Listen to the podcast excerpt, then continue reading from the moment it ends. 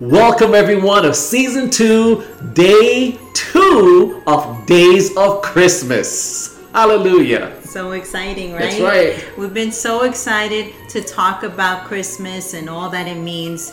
And we've got the joy, joy, joy, joy down in our heart. Amen. Hallelujah. So stay tuned for day 2.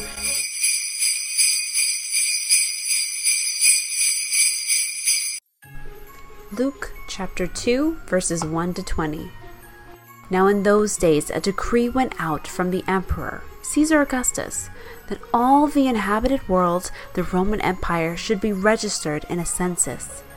This was the first census taken while Quirinius was governor of Syria, and everyone went to register for the census, each to his own city.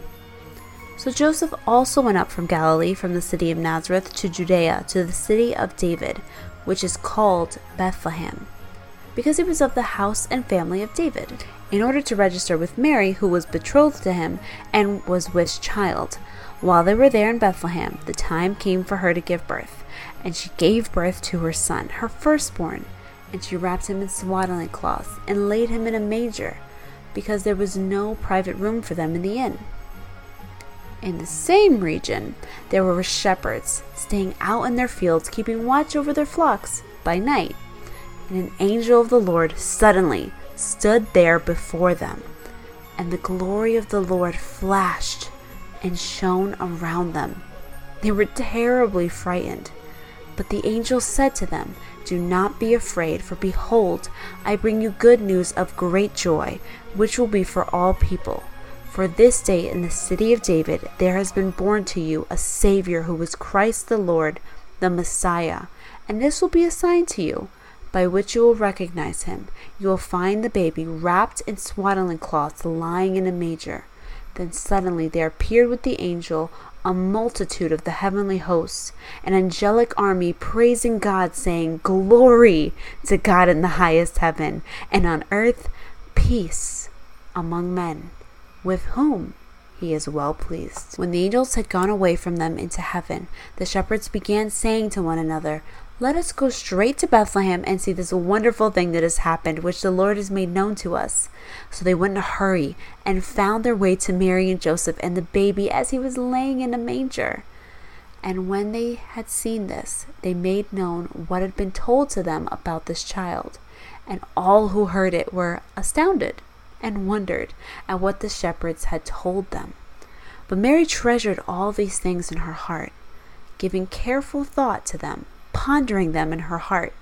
The shepherds returned, glorifying and praising God for all that they had heard and seen, just as it was told to them.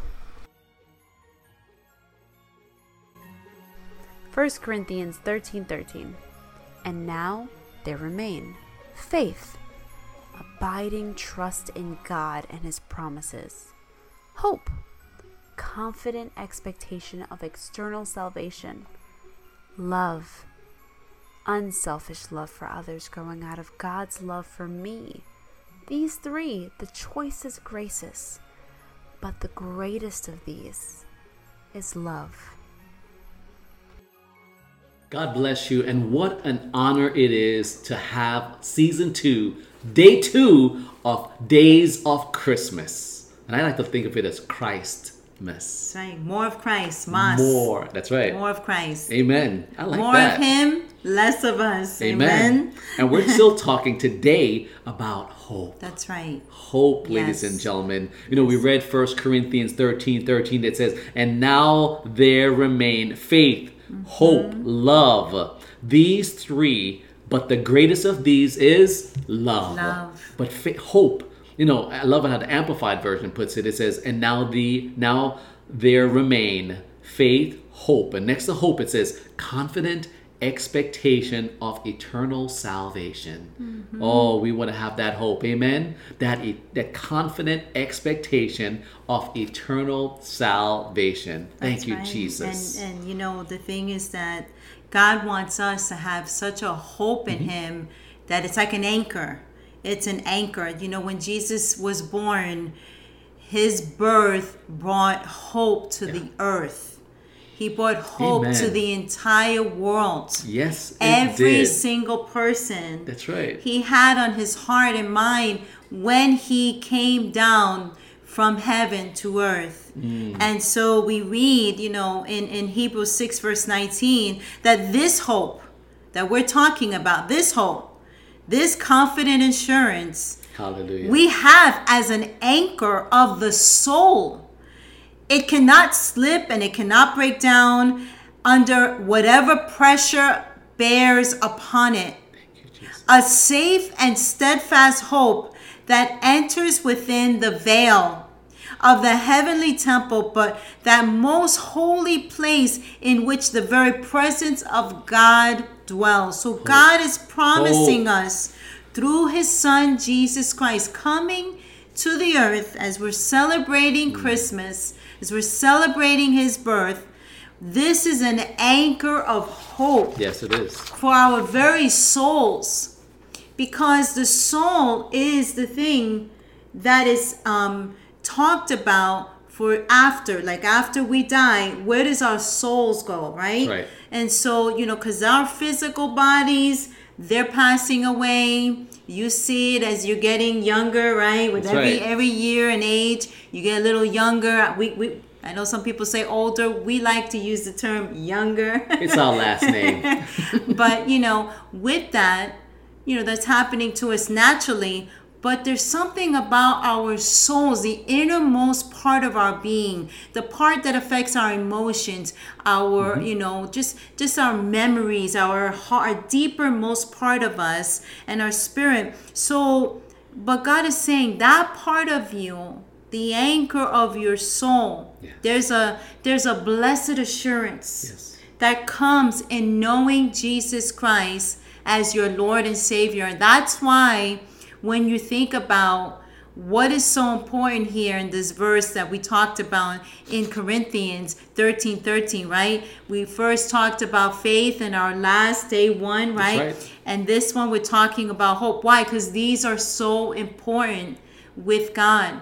Us having faith, right? That confident trust in God. That's right. But also this hope.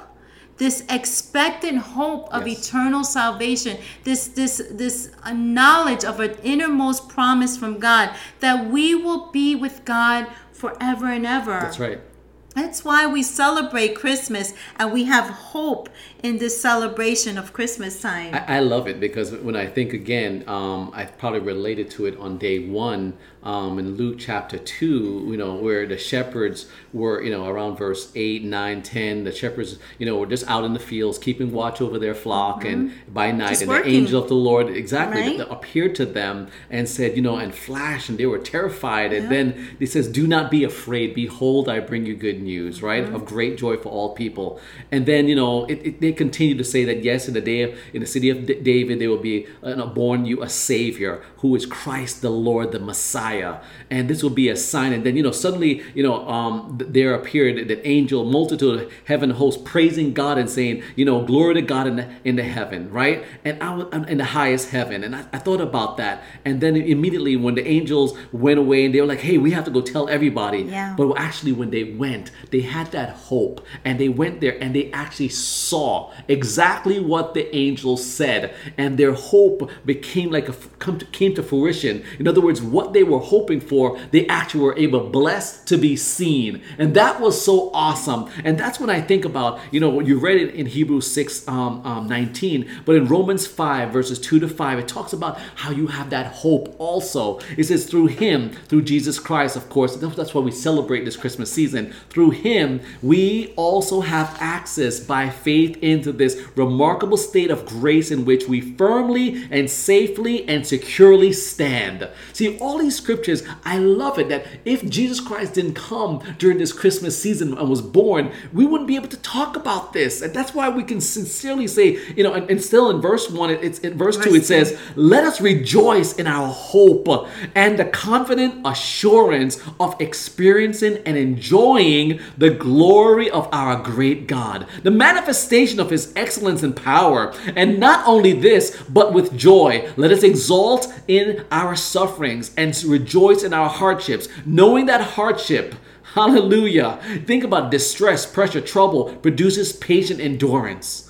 I'm telling you, when you think about hope, ladies and gentlemen, many people in this world during this season, they said, hey, there might be a lot of depression and everything. Yes. We understand that there is. Yes. But that's why we want to give you this hope that by faith, God is able to, in the name of Jesus Christ, to bless every single one of you with endurance, proven character, spiritual maturity in Jesus' name, and proven character, hope and confident assurance of eternal salvation. Again, such hope in God's promises, ladies and gentlemen, never disappoints us because God's love has been abundantly poured out within our hearts through the Holy Spirit who was given to us. Amen. Oh, thank you, Amen. Jesus. So we have a promise of the Holy Spirit. Yes. And this hope that God is telling us today. So as we celebrate Christmas this season, yes, let's thank Him for the hope that we have.